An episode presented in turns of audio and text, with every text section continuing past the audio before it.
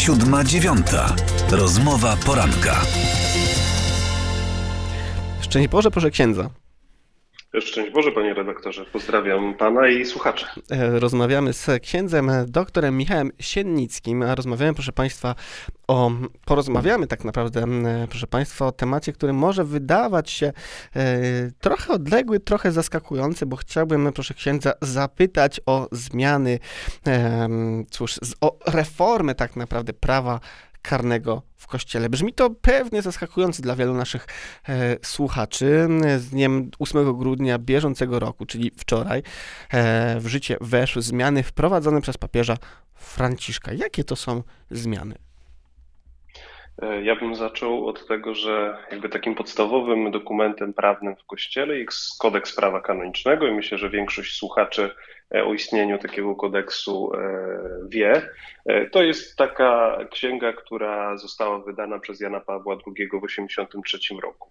Papież Jan Paweł II już zaczął ją reformować, następnie papież Benedykt, a bardzo mocno i zdecydowanie robi to papież Franciszek i 1 czerwca tego roku e, ogłosił e, konstytucję, która ma taki piękny tytuł Pashite e, Gregem Dei, czyli paście stado Boże, a ta konstytucja apostolska, która zmienia szóstą księgę, czyli sankcje w kościele, właśnie weszła w życie w dniu wczorajszym. Tu jeszcze bym dodał taką historię, że 7 grudnia, czyli dzień przed wejściem w mhm. życie tej e, szóstej księgi e, papież jeszcze ogłosił e, wejście w życie norm, jakby takich, które mają zaaplikować sposób postępowania z tą szóstą księgą, nową szóstą księgą w kodeksie prawa kanonicznego. Mhm.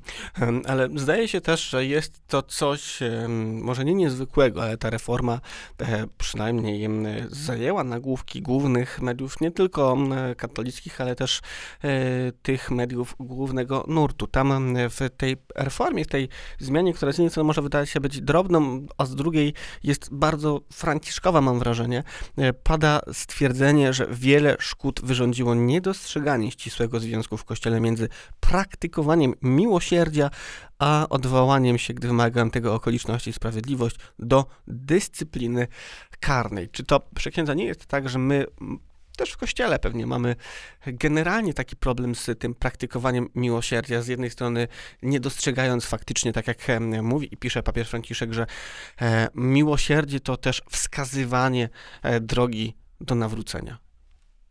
Zdecydowanie e, mamy problem.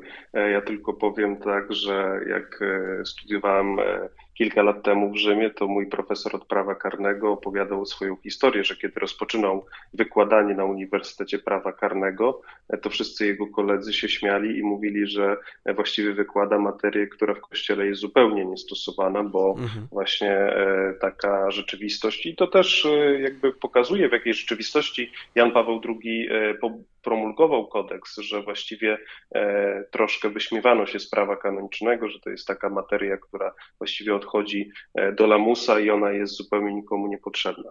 Kiedy nagle okazało się, że e, w kościele trzeba ze całą stanowczością e, jakby korzystać i aplikować to prawo, również prawo karne. E, na pierwszy jakby na to zwracał uwagę już w latach 90., w początku lat 90. naówczas kardynał Ratzinger, e, to niektórzy się, można powiedzieć, pukali w czoło i z niezrozumieniem przyjmowali. E, w tym momencie myślę, że papież Franciszek bardzo jasno mówi o tym, że prawo karne jest jednym z elementów, które musi istnieć, dlatego że jeśli ktoś popełnia przestępstwo, popełnia e, wykroczenie, to musi zostać ukarane. I papież Franciszek też wielokrotnie zwraca uwagę na to, że przejawem miłosierdzia jest właściwe e, ukaranie sprawcy po to, żeby mógł się nawrócić, ale to jest jakby e, taka terminologia kościelna nawrócenie. Bardziej, żeby mógł jakby ponieść karę rzeczywiście i żeby sprawiedliwość w kościele, a więc w społeczności ludzi wiernych, została przywrócona. Mhm. E, miłosierdzie, sprawiedliwość to chyba są faktycznie te dwa słowa klucze do tej zmiany, tej reformy, ale tam um, też duży nacisk kładzie się na konieczność naprawienia e, wyrządzonej, wyrządzonej szkody, e, szkody wyrządzonej danym przestępstwem. Jasno pada tam stwierdzenie, że nie wolno zwolnić przestępcy z kary, który, dopóki nie naprawi on wyrządzonej szkody. Czy to jest tak, proszę księdza, że my w Kościele jesteśmy w stanie te nasze, no właśnie, przestępstwa nie tylko być za nie karanymi, ale też w jakiś sposób naprawiać, bo to przypomnijmy naszym słuchaczom, że też ta reforma tego prawa karnego, szóstej księgi prawa kanonicznego, ona się odnosi nie tylko do przestępców, ale też do biskupów, którzy mają, no właśnie, tą sprawiedliwość w jakiś sposób, może nie wymuszać, ale wypracowywać, wydając takie, a nie inne wyroki. Tak, odwołując się nawet do samego tytułu e, tej konstytucji apostolskiej, którą papież Franciszek ogłosił 1 czerwca, Pasite Gregem Dei, czyli paście stado Boże, e, to jest jasne zwrócenie się do biskupów. E, tu trzeba by pewnie dla wielu słuchaczy wyjaśnić, że o ile w społeczności cywilnej my mamy trójpodział władzy, a więc mamy władzę wykonawczą, ustawodawczą i sądowniczą, które są rozdzielone, o tyle w Kościele tak naprawdę papież, e, główny, jest głównym prawodawcą, jest najwyższym administratorem i najwyższym sędzią w kościele. Czyli w jednym ręku skupiają się trzy władze. I tak jest samo z biskupami w diecezji. Biskup diecezjalny, ale tylko biskup diecezjalny, jest i prawodawcą, i sędzią, i administratorem w diecezji. I to czasami powoduje pewne niezrozumienie e, prawa kanonicznego i innych jego norm, natomiast jakby warto na to zwrócić uwagę, dlatego że papież jakby jasno mówi, to biskup jest odpowiedzialny za właściwe aplikowanie norm prawa i dlatego w tej między innymi jednym z przestępstw, które zostało stypizowane e, przez papieża Franciszka w ostatnich latach, jest zaniechanie wykonywania prawa kanonicznego, czyli mamy normy, a ktoś jakby się do nich nie stosuje, będąc przełożonym kościelem. Mm, a jednocześnie mówi papież takie słowa, że kara kanoniczna nie jest jedynie krokiem, środkiem przymusu, przepraszam, ale ma charakter uzdrawiający. No, zdaje się, że to jest jedna z głównych różnic między prawem e, kanonicznym, prawem kościelnym, a prawem świeckim, bo e, kary w prawie świeckim są faktycznie środkiem przymusu, są karą rozumianą sensu stricte, a w kościele mają mieć charakter uzdrawiający. No i cóż, to może być zaskakujące dla wielu naszych e, słuchaczy, bo w jaki sposób kara może mieć charakter uzdrawiający, proszę księdza? Czy ja bym powiedział, że tu e, akurat prawo kanoniczne i prawo cywilne są zbieżne, dlatego że e, my, nawet w języku polskim, kiedy mówimy o więzieniach, to mówimy o tym, że to są e, jakby oddziały penitencjarne, w sensie, że mhm. E, one mają zasadanie resocjalizację. Ja też gdzieś tam w swoim życiu miałem okazję pracować przez trzy lata jako kapelan zakładu poprawczego i pracowałem jakby w tym sekcji prawa cywilnego, mhm. właśnie w resocjalizacji. One mają też za zadanie w prawie cywilnym poprawę człowieka. Tutaj papież Franciszek na e, gruncie prawa e, kanonicznego bardzo jasno mówi i on wskazuje, właściwie ogłaszając to e, nowe prawo karne, trzy rzeczy. Właśnie przywrócenie sprawiedliwości jest na sam początek, poprawa i zmiana życia, sposobu życia tego, który to popełnił, czyli sprawcy. I jeszcze rzecz, na którą papież zwraca uwagę, że jest to naprawa skandalu, dlatego że w kościele, jeśli ktoś z wierzących, a nie daj Boże tym bardziej z E, duchownych popełnia jakieś przestępstwo, wykroczenie, to powoduje to również skandal. I papież mówi o tym, że również ten skandal, a więc to, że ktoś wykroczył przeciwko prawu, prawu kanonicznego, musi być, musi być naprawione. E, I kwestia naprawienia rzeczywiście jest e, jakby taką centralną rzeczą, o której mówi papież Franciszek. Mhm.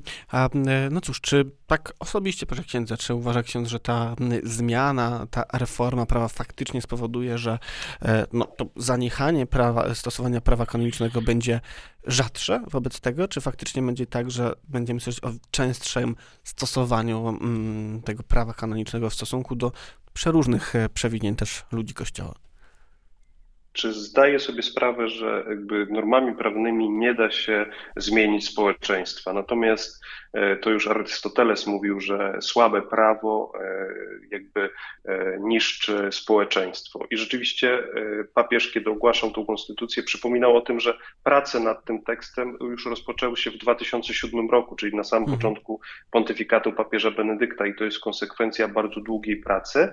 I jeszcze jedna taka zasada, że jus seguitur vitem, czyli prawo idzie za życiem. Często jest tak, że e, te przestępstwa, one się pojawiają i my ich nie mamy opisanych. No bo w 1983 roku, kiedy Jan Paweł II e, promulgował swój kodeks, nikt nie myślał o przestępstwach, które będą popełniane w internecie. Dziś takie mamy i trzeba dostosować prawo do życia. Dlatego zmiany prawa kanonicznego są normalne.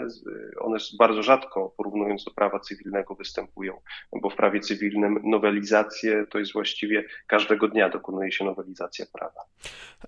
Na zakończenie, proszę księdza, bo tą naszą poranną rozmowę e, musimy już pomału kończyć, ale no cóż, no, to ta zmiana, ta reforma e, szóstej księgi kodeksu prawa kanonicznego weszła w życie też w dniu no dość niezwykłym, 8 grudnia, to w końcu uroczystość niepokalanego poczęcia na świętszej Maryi Panny.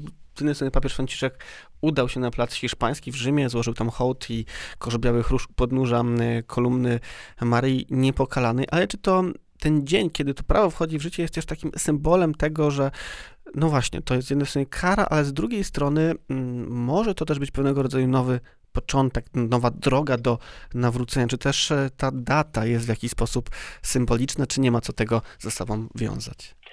Data jest bardzo symboliczna, dlatego że papież Franciszek to jest trzecia jego poważna zmiana w prawie kanonicznym, dlatego że zaraz na samym początku e, w 14 roku papież Franciszek e, wprowadził zmianę w prawie procesowym dotyczących stwierdzenia nieważności małżeństwa przez motu proprio Mitix Judex i on również 8 grudnia wchodził. Papież Franciszek na 8 grudnia wybiera na e, rzeczywiście wejście w życie wielu przepisów i jak popatrzymy sobie każdego roku 8 grudnia, co robi papież, to wydaje się, że takie kluczowe i bardzo istotne e, wydarzenia, decyzje papieża dokonują się albo 8 grudnia, albo 8 grudnia wchodzą w życie. E, papież cały swój pontyfikat zawierza Maryi. Przed każdą pielgrzymką do Maria Maggiore się udaje kontynuuje tą tradycję, która wczoraj była, czyli plac hiszpański i składanie kwiatów u stóp Maryi Niepokalanej, jasno pokazując, że Maryja jest tą przewodniczką, która jest w stanie nam wskazać sprawiedliwość, ale też wyjście z każdej najtrudniejszej sytuacji, jaką są przestępstwa niestety w Kościele. No i cóż, e, proszę Państwa, myślę, że tym e, akcentem naszą dzisiejszą pierwszą poranną rozmowę e, zakończyć możemy. No i cóż, proszę Państwa, pozwolę sobie powtórzyć te słowa, że no to zawierzenie Najświętszej Maryi Panny, Pannie przez papieża Franciszka i, jego podróży w Bazylice Matki Bożej Większej przed ikoną Salus Populi Romani i też cała duchowość maryjna to nie tylko e, papież Franciszek, to nie tylko jego przyzwyczajenie czy jego e, poczucie więzi z Matką Boską, ale też coś, co może nam pewnie na co dzień po prostu towarzyszyć. Bardzo, bardzo dziękuję za tę rozmowę, proszę księdza. Ksiądz dr Michał Siennicki był moim i Państwa gościem. Dziękuję. Dziękuję bardzo, pozdrawiam. Siódma dziewiąta. Rozmowa poranka.